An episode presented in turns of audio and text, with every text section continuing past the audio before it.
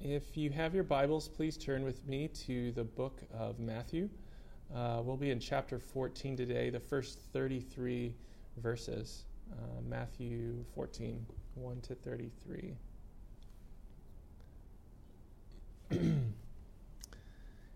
and uh, wow, this is an amazing passage. Um, so rich, so deep. Uh, really, I think all of Matthew is. And um, I'm sure you've noticed this. I've been taking big chunks. Um, they say the way to eat an elephant is one bite at a time. Um, I've been taking really big chunks uh, intentionally. Um, I think so many times, excuse me, when we read and study the, the, the, the Gospels, um, we read it in segments or in chunks, um, and it's wonderful. It's great to hear sermons um, that go deep and focus on uh, uh, just a few verses. Um, that's probably the way to go. Um, that's certainly, I think, easier to do. Um, but by taking these these big sweeping pictures, I'm hoping that we can see uh, like a beautiful tapestry that Matthew um, is so overwhelmed, so captivated. Uh, he's walked with Jesus, he's experienced this story, and he's weaving it all together, and he wants to show us the strands. And so I'm hoping you can see some of the themes um, that are emerging as we, we look at bigger chunks and, and, and work through the book of Matthew. Um, but before we read our passage, uh, I just want to share it's, it's been said, um, and this really captured me. Uh, that the Gospels, all four of them, are passion narratives. Um, passion meaning suffering. Uh, passion narratives with extended introductions. And so everything from the beginning is leading up to the cross. Um, Jesus, and through his words, through his deeds, initially gives these faint sketches, um, these outlines. They're very vague, um, adumbrations. Uh, of the cross. And as we move toward the cross, these, this faint sketch begins to be um, colored in with shadow. Uh, we see a, certain darkness uh, come as we work through uh, the Gospels. And we come to this place of, wow, suffering. Um, and uh, the, the, sh- the, shadows deepen. And then eventually, Jesus makes uh, overt, direct declarations. And so um, Jesus is moving towards the cross. And as we walk with him in the Gospels um, by the Holy Spirit, uh, we too um, walk this path with him and with the disciples. And so uh, it's my prayer this morning that we can capture um, the heart of Jesus uh, as he reveals himself in this chapter. Uh, but we'll focus on uh, three people uh, in, the, in this, this big sweep. Um, there's a a headless prophet, uh, a heartless king, and the Christ who is worthy of, of everything. And so let's read uh, the book of Matthew, chapter 14. At that time, Herod the tetrarch heard about the fame of Jesus. And he said to his servants, This is John the Baptist. He has been raised from the dead. That is why these miraculous powers are at work in him. For Herod had seized John and bound him and put him in prison for the sake of Herodias, his brother Philip's wife, because John had been saying to him, It is not lawful for you to have her. And though he wanted to put him to death, he feared the people, because they held him to be a prophet.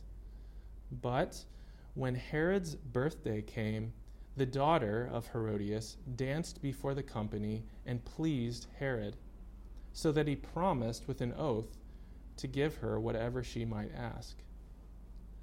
Prompted by her mother, she said, Give me the head of John the Baptist here on a platter. And the king was sorry, but because of his oaths and his guests, he commanded it to be given. He sent and had John beheaded in the prison, and his head was brought on a platter and given to the girl, and she brought it to her mother. And his disciples came and took the body and buried it, and they went and told Jesus. Now, when Jesus heard this, he withdrew from there in a boat to a desolate place by himself. But when the crowds heard it, they followed him on foot from the towns.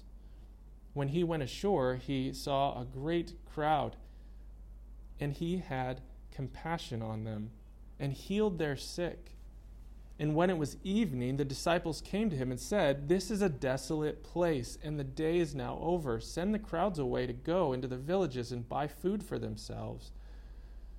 But Jesus said, They need not go away. You give them something to eat. They said to him, We have only five loaves here and two fish. And he said, uh, Bring them here to me.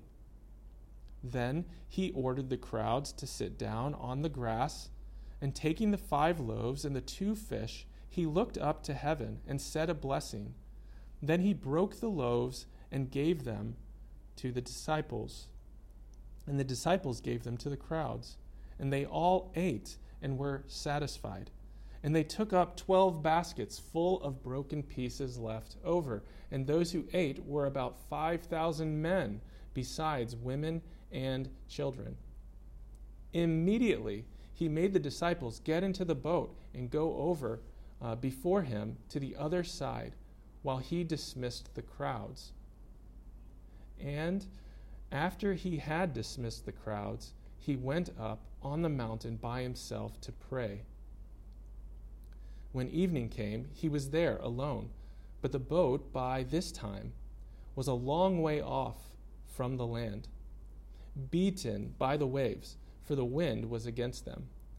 And in the fourth watch of the night, he came to them, walking on the sea. But when the disciples saw him walking on the sea, they were terrified and said, It is a ghost! And they cried out in fear. But immediately Jesus spoke to them, saying, Take heart, it is I, do not be afraid. And Peter answered him, Lord, if it is you, command me to come to you on the water. And he said, Come. So Peter got out of the boat and walked on the water and came to Jesus. But when he saw the wind, he was afraid, and beginning to sink, he cried out, Lord, save me. Jesus immediately reached out his hand and took hold of him, saying to him, O you of little faith, why did you doubt? And when he, they got into the boat, the wind ceased. And those in the boat worshipped him, saying, Truly you are the Son of God. The word of the Lord for us today. Let us pray. Father, we come before you in the name of Jesus, and we thank you for your word. We thank you for your presence. We thank you for your gift uh, that you loved the world so much that you gave your one and only Son, that whoever believes in him will not perish but have everlasting life. Please open our ears uh, this morning that we might hear your voice, and please open our hearts that we might receive you, Lord Jesus, and treasure you um, and worship you like these disciples. In your name we pray. Amen. Um, so, wow, an incredible passage. Um, we have uh, the death of John the Baptist, we have the feeding of the 5,000, we have Jesus walking on water and worship. Um, in the first section here, the death of John the Baptist, um, we see that the fame of Jesus has reached the ears of Herod.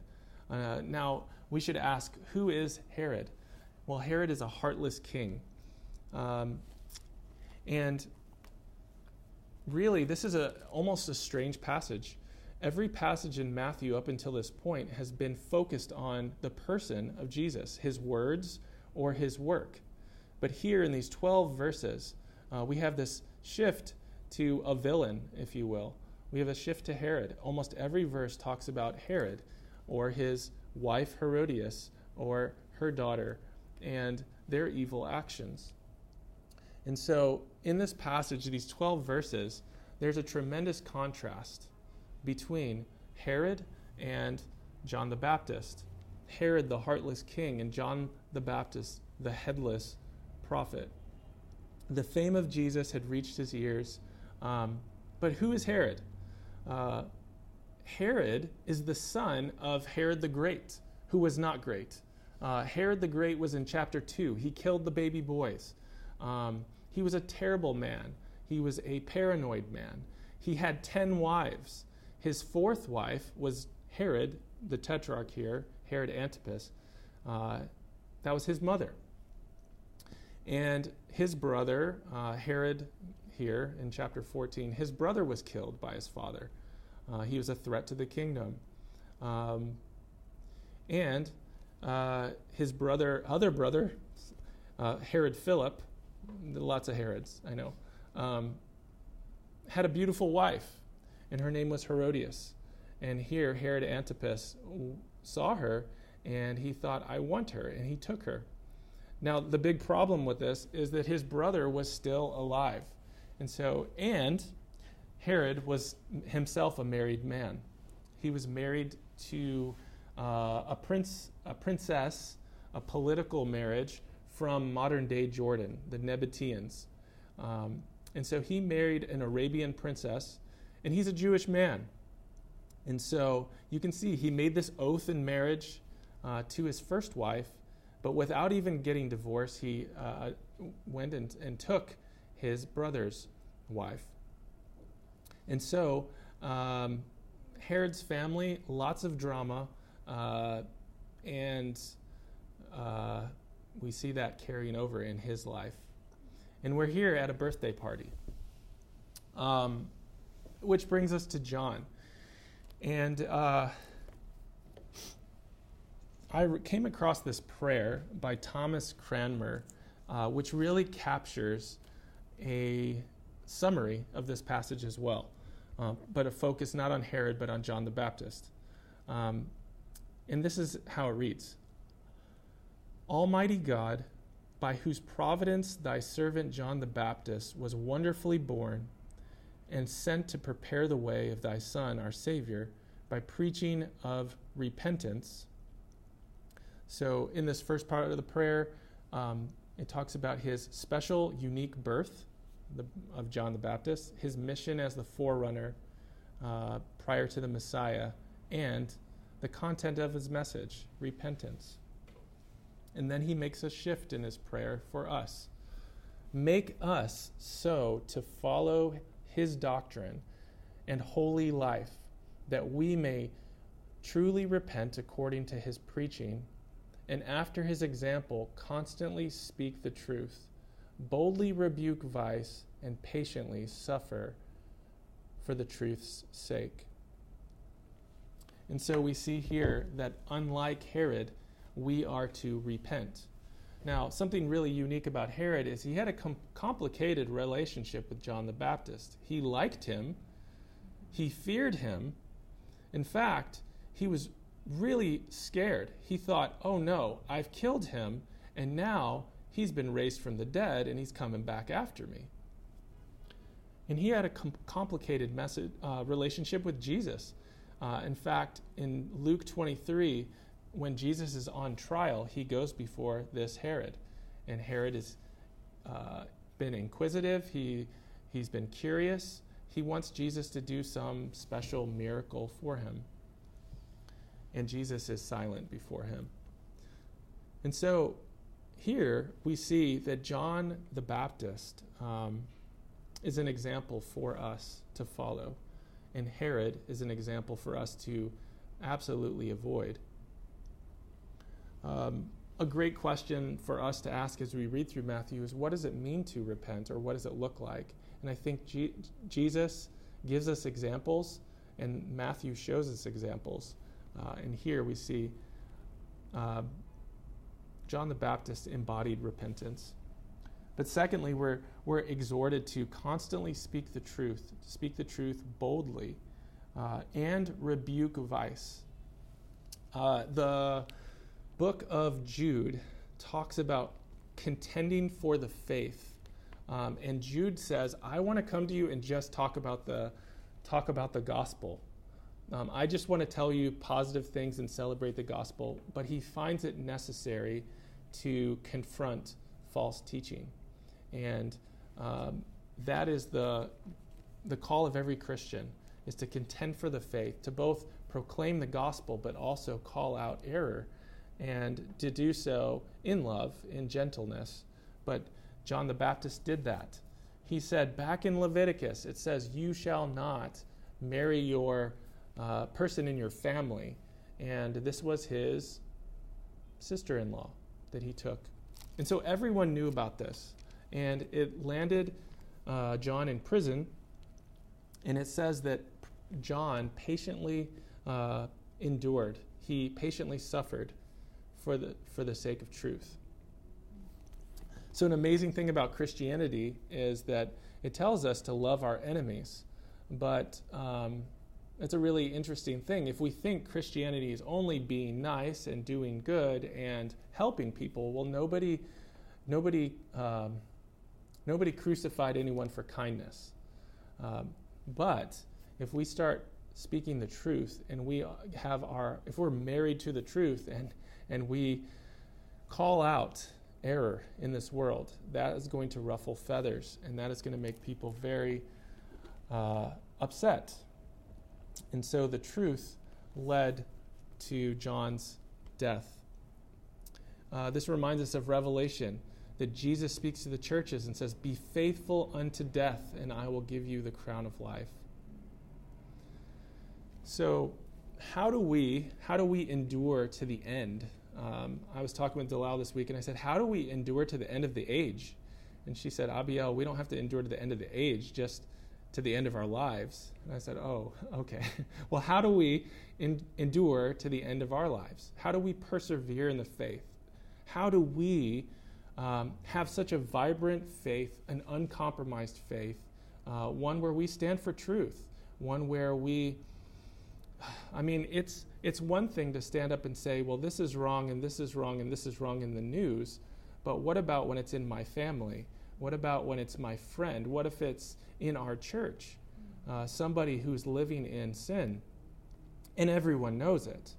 Uh, the churches in the New Testament struggled with this sexual immorality, um, greed, uh, lust, everything that Jesus talks about in the Sermon on the Mount uh, Herod broke all of this.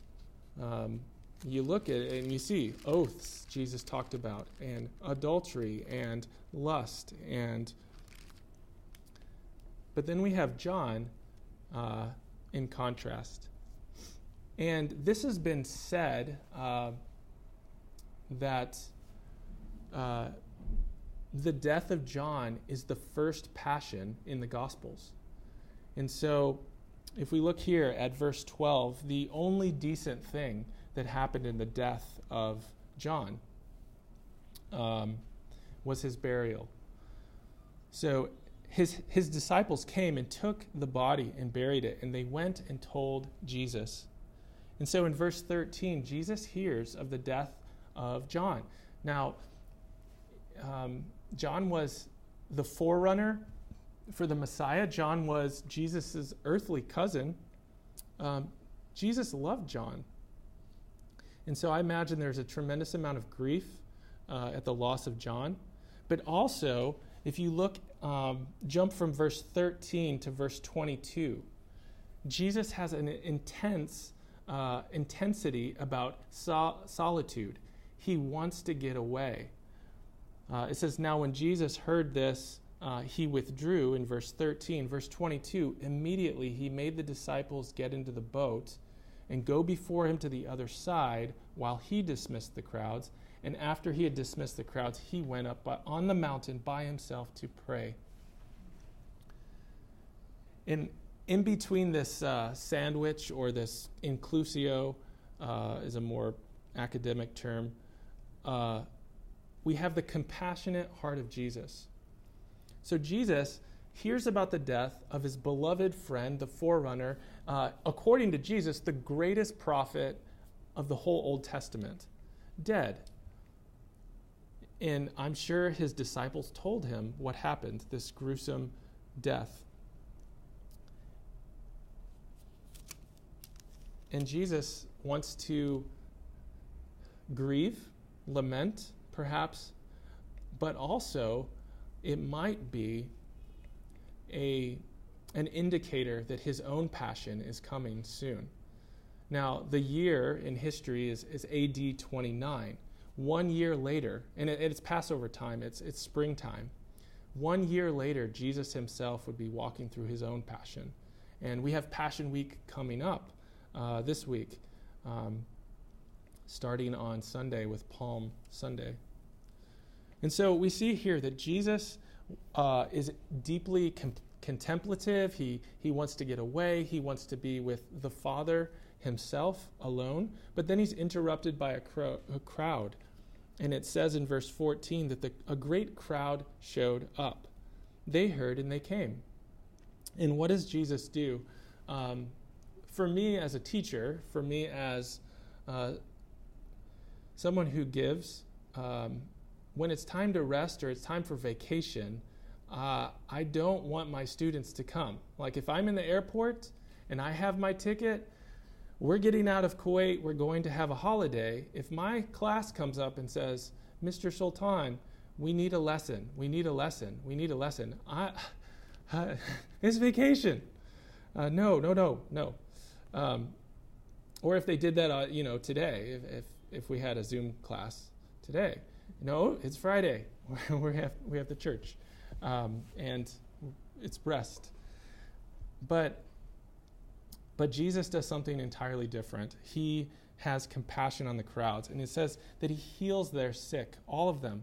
And so Jesus gives to them the the other uh, gospels.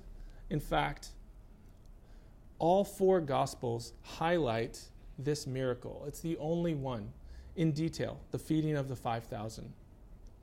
And uh, Jesus has compassion on the crowds. Um, there's so much happening. The disciples had been on mission, they're exhausted. He wants them to rest. John the Baptist uh, died. Jesus wants to be alone. He's thinking about his own passion, perhaps, but he has compassion, which means to suffer with and he pours out this miraculous compassion on the crowds. And it's the power of the, this compassion that really points to who Jesus is, his personhood. So that brings us to the Christ who is worthy of everything. We've seen the headless prophet, the heartless king, uh, Herod, yeah. And now we see the Christ. And the rest of this, this chapter is all about who Jesus is. He has authority over creation, and this authority points to him as the creator. So he tells his disciples that um, the crowds do not need to go away. And then in verse 19, he orders the crowds to sit down, and taking five loaves, two fish, he looks up to heaven and said a blessing. Perhaps it was the uh, Jewish blessing, um, if I remember correctly, something like, Blessed art thou, O Lord, God of the, the universe, who bringeth forth bread from the earth. Well, then he takes the bread and he breaks it and he gives it to the disciples and he feeds the crowds and they're satisfied. And there's 5,000 men and, and women and children uh, also. So probably 15, 20, 1,000 people, maybe even 24,000 people. And we're not meant to read this and think, oh, yeah, I know this story. We're meant to think, what? Like, this is incredible. Absolutely incredible. Jesus, he very much is a man. He very much gets tired, and he was hungry, and he thirsted. Uh, we saw that verse 4. And up until this point, we saw uh, in, in chapter 8 and 9 the power and authority of Jesus to heal. And he cleansed the leper, and he forgave sins and he raised the dead and he healed the lady with the issue of blood. But here we see Jesus feed not just, you know, a few, but thousands and thousands of people with very little. And, and what we're meant to see here is that the, the parallel between God in the Old Testament and Jesus in the New Testament. This should remind us of Exodus 16, when the people were hungry and complaining, and God gave them manna, which stands for what is it? What is it? It's this honey cake bread that they had and were sustained for 40 years. Instead of asking, what is it, this bread, we're, we're asked, we're, we're to ask, who is it? Who is this person who feeds so many out of just a few loaves? And John chapter 6 really gives us the interpretive key. What does this all mean? Jesus says, I am the bread of life. I am the bread that came down from heaven. And Jesus is the one who uh, ultimately satisfies our every longing physically, emotionally, spiritually. We only are sustained by his life and by relationship to him. And so, if that's not enough, um, Matthew wants us to see Jesus' words and his deeds at the end of this section here. And so Jesus walks on the water, but first he prays. He goes up to the mountain by himself to pray. And then he comes down and uh, he walks on the water.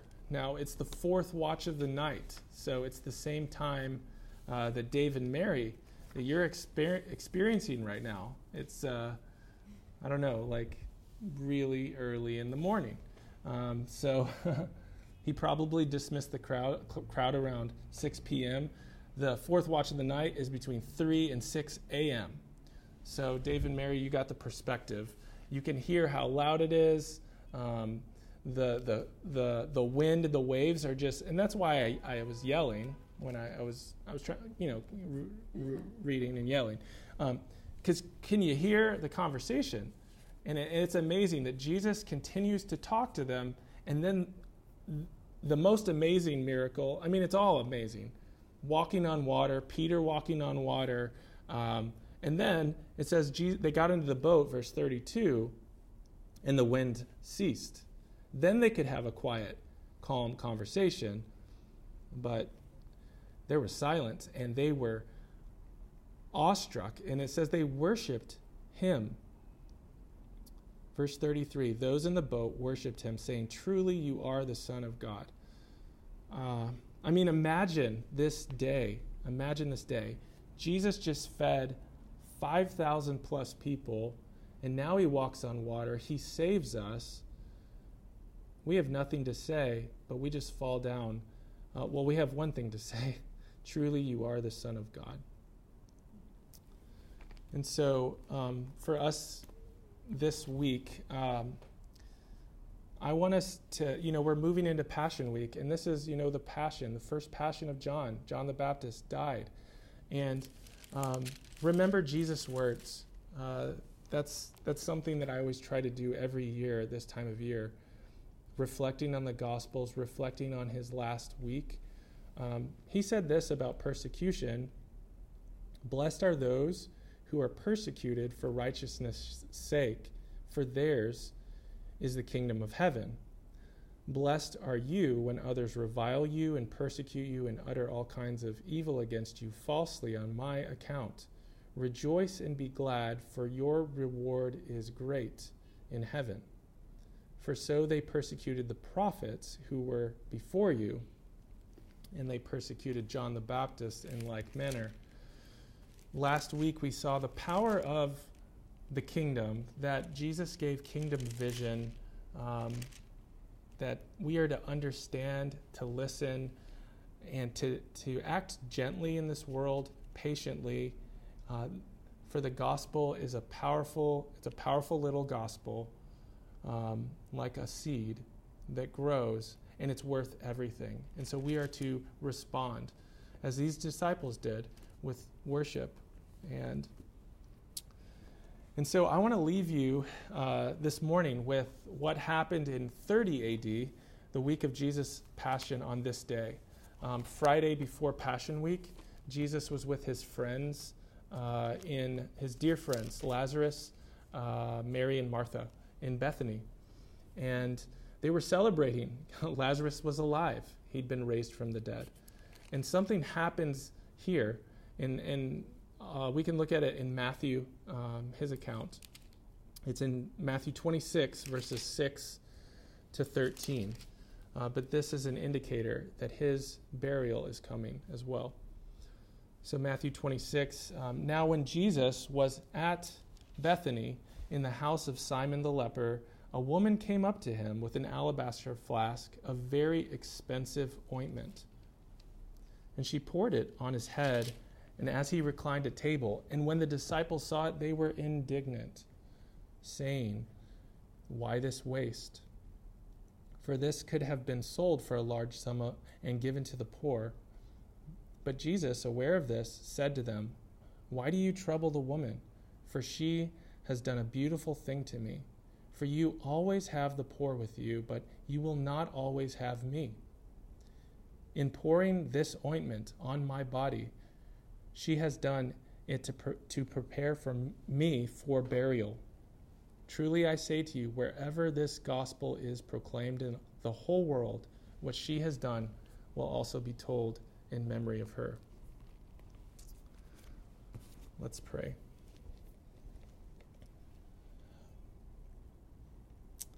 Gracious God, Heavenly Father, uh, thank you so much uh, for the cross. Thank you that Jesus came uh, down from heaven like he came down from the mountain. And he rescued us in the midst of a storm of sin. Um, and when we cry out on the name of the Lord, Lord, save us, we will be saved. And so please help us to repent Help us to turn to Christ in the midst of this storm that we endure, have been enduring this year, and the storms deep in our hearts that perhaps no one else knows about but us and you. Let us find the healing hand of Jesus, that when we cry, Jesus, you grab us by the hand and lift us up. And you calm the storm, and you speak to us about our faith, and you want us to grow. But Lord, we thank you that as we grow in this journey, that we sometimes you open our eyes to really grasp who you are and we can worship you. And so I pray that we would remind one another about who you are, that you would walk with us this week as we reflect on your last week on earth of your earthly ministry.